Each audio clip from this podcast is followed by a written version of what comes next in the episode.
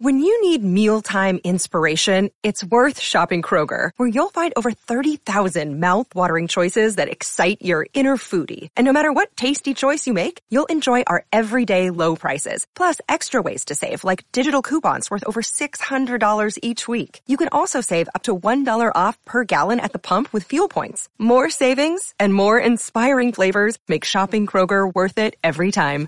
Kroger, fresh for everyone. Fuel restrictions apply. This is Sid and Friends in the Morning. 77 WABC. How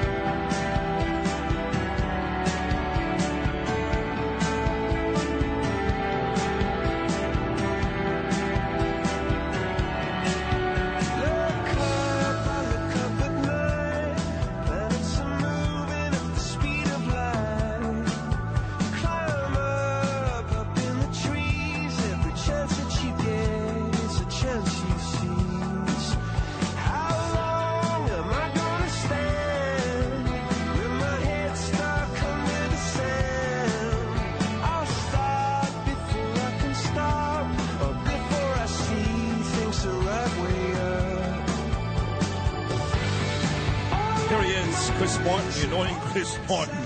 He's married to Gwyneth Paltrow and Coldplay. So big, big show coming up. Seven o'clock hour. You get Curtis Sliwa, Lara Trump, and Gordon Chang. Eight o'clock hour. Joseph Tacopina and Judge Jeanine Pirro. Nine o'clock hour. Alan Dershowitz and Miranda Devine. Big, big show. So I, uh, I'm going to be out next week for three days. Going to see my daughter Ava in college, who I love and miss. And I put together a list. I hope John Catsimatidis is listening. I know he does every day, him and the lovely Margot. Hope John and Chad are listening right now. Because I put together a list of five people who uh, I want to fill in. And I think that being I'm the host of the number one show in the city, that I should have a say in who's sitting in this chair when I'm not here. And I always say I don't care because you can bring in Howard Stern and Sean Hannity. It doesn't matter to me. They're not better. But I do care in one respect, and that is we've done very well on this show recently because of the tone of the show and how the show comes off. So the list of five people, and I don't care if you use one of them, two of them, three of them, or five, that I think should host this show when I'm out the next uh, next week for three days. Starts with John Catsimatidis, who always does a great job when I'm out. And by the way, has worked with me when Bernie, God rest his soul, was out. We start with John. The other four are Laura Curran. I like her. She is a Democrat, but she's down the middle. She's sensible.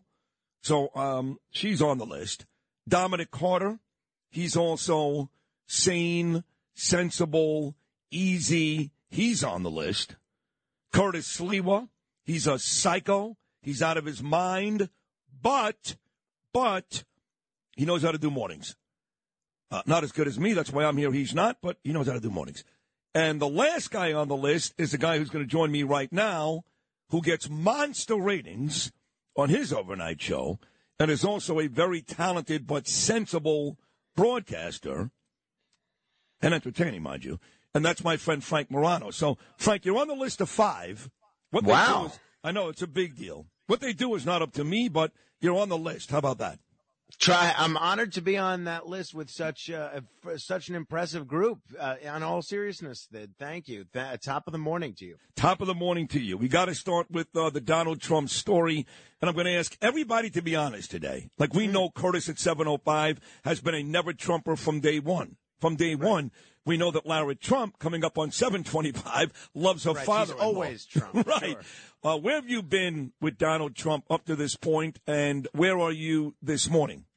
Well, uh, politically, I was uh, enthusiastically in favor of him in 2016. Uh, donated money to his campaign. He was the first Republican presidential candidate I ever voted for. 2020, I was also pretty enthusiastic about it. Somewhat less so than 2016. Uh, in part, it was it was a lot of it just kind of an anti-Biden vote. He is not my first choice uh, for president in 2024. But uh, if he was running against Biden again, I, and it was a one-on-one matchup, I would vote for Trump again uh, with with a great deal of enthusiasm. So uh, obviously, you got all these great lawyers that you're going to be talking to, uh, Judge Pirro and Alan Dershowitz, and uh, I'm sure you've got uh, a bunch of other great folks.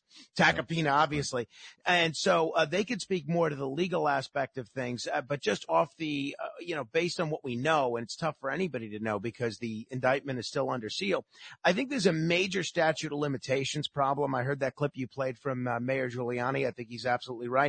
Also, even the New York Times described this case that Bragg is attempting to bring as a very novel legal theory, which has never been tried. Now, every lawyer listening, a prosecutor, defense, even, even civil, they'll tell you that if you're a prosecutor and you're bringing a case that has never been tried uh, ever and it's never resulted in a conviction, that is not exactly a great place to start. Even the closest thing that we've seen to this, and that was a slightly stronger case, was the John Edwards campaign finance uh, violation case, and that didn't end in a conviction. So I think there's actually a chance, uh, depending on what the nature of the charges are, that a judge may end up throwing this case out before it even gets to uh, to trial. Well, that's But- the first thing. And uh, Gregg Jarrett made this point last night on Hannity. He's exactly right. That's the first thing that Joe Tacopina. I'm not even sure Tacopina is the criminal attorney in this case. He's he's doing another case I'm aware of. But no matter who it is, that's the first thing the attorney should do this morning is move for dismissal based upon what you just said. Now, the problem is we're in New York. And uh, in New York, it's a very blue city, very blue state. The people, the jury, they're going to hate Trump. The judge, he or she will likely hate Trump. So there's a chance they won't dismiss it because of personal bias. But that is the first thing that the Trump attorney should do. Yes. Yeah, well, well, see where it goes, right? I mean, you saw with the Court of Appeals, and this is when the conservatives had a majority on the Court of Appeals before Janet DeFiore retired. They had no problem striking down all sorts of ultra left wing stuff, even though all seven members of the Court of Appeals were appointed by uh, by Democrats. So if it makes it all the way up to the Court of Appeals, I could see uh, the, the if there is a conviction, it being thrown out. But we'll see. We're a long ways from there. But politically, I think um, this really does help Trump in the short term. Uh, Certainly with respect to getting the nomination, but it may even help him to some extent in the general election because it does a few things. One, he's been able, I'm sure you've been bombarded as I have, he's been able to use this to raise a ton of money since this has happened. So he's going to use this to raise money uh, that he can then use on running for president. And by the way, just just to emphasize your point, he had been lagging in that. Ron DeSantis killing Trump in donor money, and right after the indictment into late last night, Trump received a ton of cash. Ohio, ready for some quick mental health facts? Let's go. Nearly 2 million Ohioans live with a mental health condition. In the U.S., more than 50% of people will be diagnosed with a mental illness in their lifetime. Depression is a leading cause of disability worldwide. So why are some of us still stigmatizing people living with a mental health condition when we know all of this? Let's listen to the facts and beat the stigma. Ohio, challenge what you know about mental health at beatthestigma.org.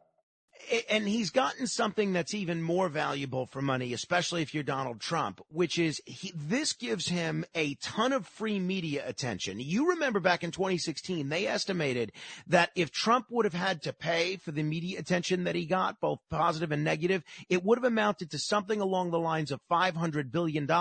That's why even though in the primaries and in the general, he was dramatically outspent by his opponents, he didn't need as much money because he's got this media attention, even though a lot of it is negative negative, it doesn't matter because it keeps all of his other potential primary opponents from getting on TV and bolstering their name recognition. No one's on TV today talking about Nikki Haley, Mike Pence, Mike Pompeo, uh, or any of the other prospective Republican presidential candidates, except as it relates to Trump. And that's the other reason I think this is potentially good for him politically because it's forcing all of his other potential adversaries to speak out on his behalf. You heard that with Pence yesterday, who's been pretty critical of Trump until now. You heard that from Nikki Haley yesterday. You even heard that from uh, Ron DeSantis. So, and uh, look, and that clip, clip that you played from Jason Whitlock was very telling.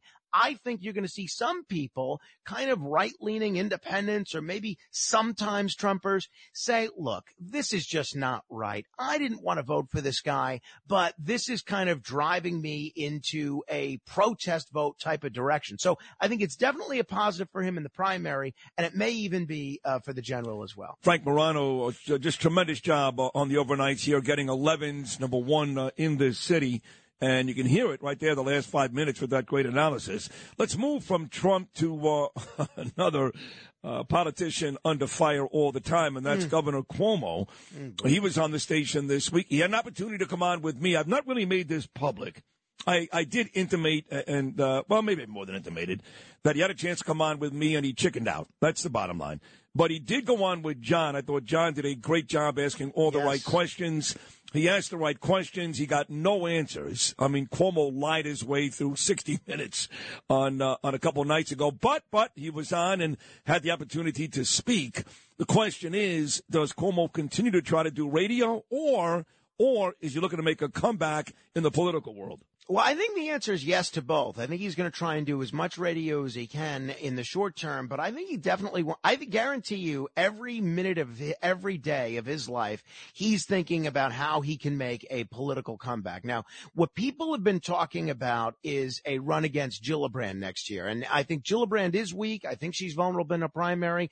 I do though think that because of Cuomo's scandals, he loses to Gillibrand if it's a one-on-one race. I think the opportunity for Cuomo, if he does go that route, is if there's a three-way race. There's been a lot of speculation that AOC may run against Gillibrand. If she's able to secure the hard left, Gillibrand is able to uh, maintain her base, which seems mostly organized labor, and Cuomo's able to sneak in with a plurality of, vote, of the vote, 34%, 35%. That's a much better race for him. But what Cuomo should do, if I was advising him, and he will never do this because he's incapable of this degree of humility, is similar to what he did in 06. You remember he got embarrassed in the governor's race in 2002. Carl McCall embarrassed him, spanked him. So what did he do? He didn't come back four years later and run for governor. He came back and ran for a lesser office. He ran for attorney general and actually did his job for four years.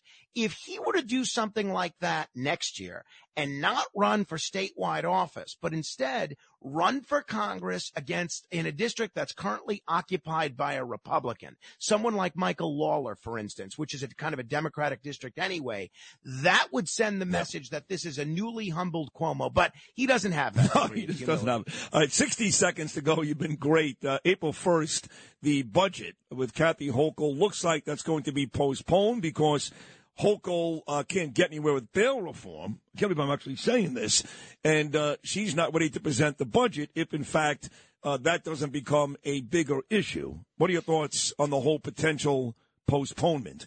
People need to pay attention to this. So the deadline is tomorrow, as you mentioned, and Hochul says they're not going to have a deal. So that's not unusual. We went through decades of late budgets. But um, if Hochul sticks to her guns here, and there's a bunch of issues here in the budget, it's not just about the budget. The budget may sound boring. This is everything. Whether it's done tomorrow or a week or a month, this is everything for the next four or five years.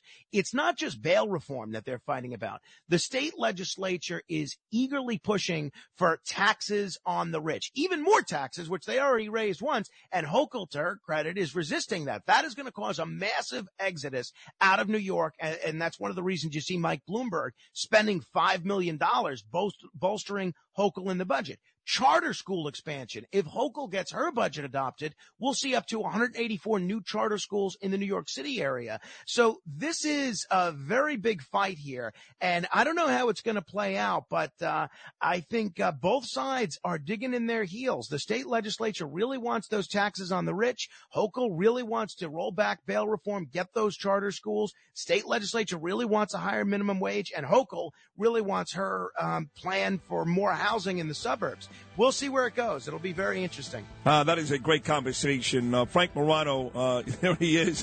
Very, uh, it's easy to figure out why he's number one, getting ratings of 11s on the overnights. Other side of midnight, folks, five hour ride every night right before me. And of course, Noam does a terrific job and one of the nicest guys you'll ever meet.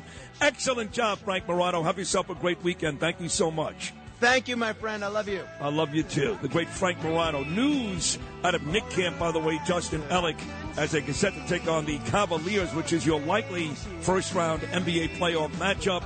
Knick star Julius Randle will miss the rest of the regular season, the last five games, with that ankle sprain he suffered a couple of nights ago in the win over Miami. We'll take a short break. Hour number two, it's a big hour. Curtis Sliwa. Donald Trump's daughter in law, Lara Trump, and Gordon Chang. What does this indictment mean to the world? And what's next for China and Taiwan? Sliwa, Trump, and Chang all coming up next hour.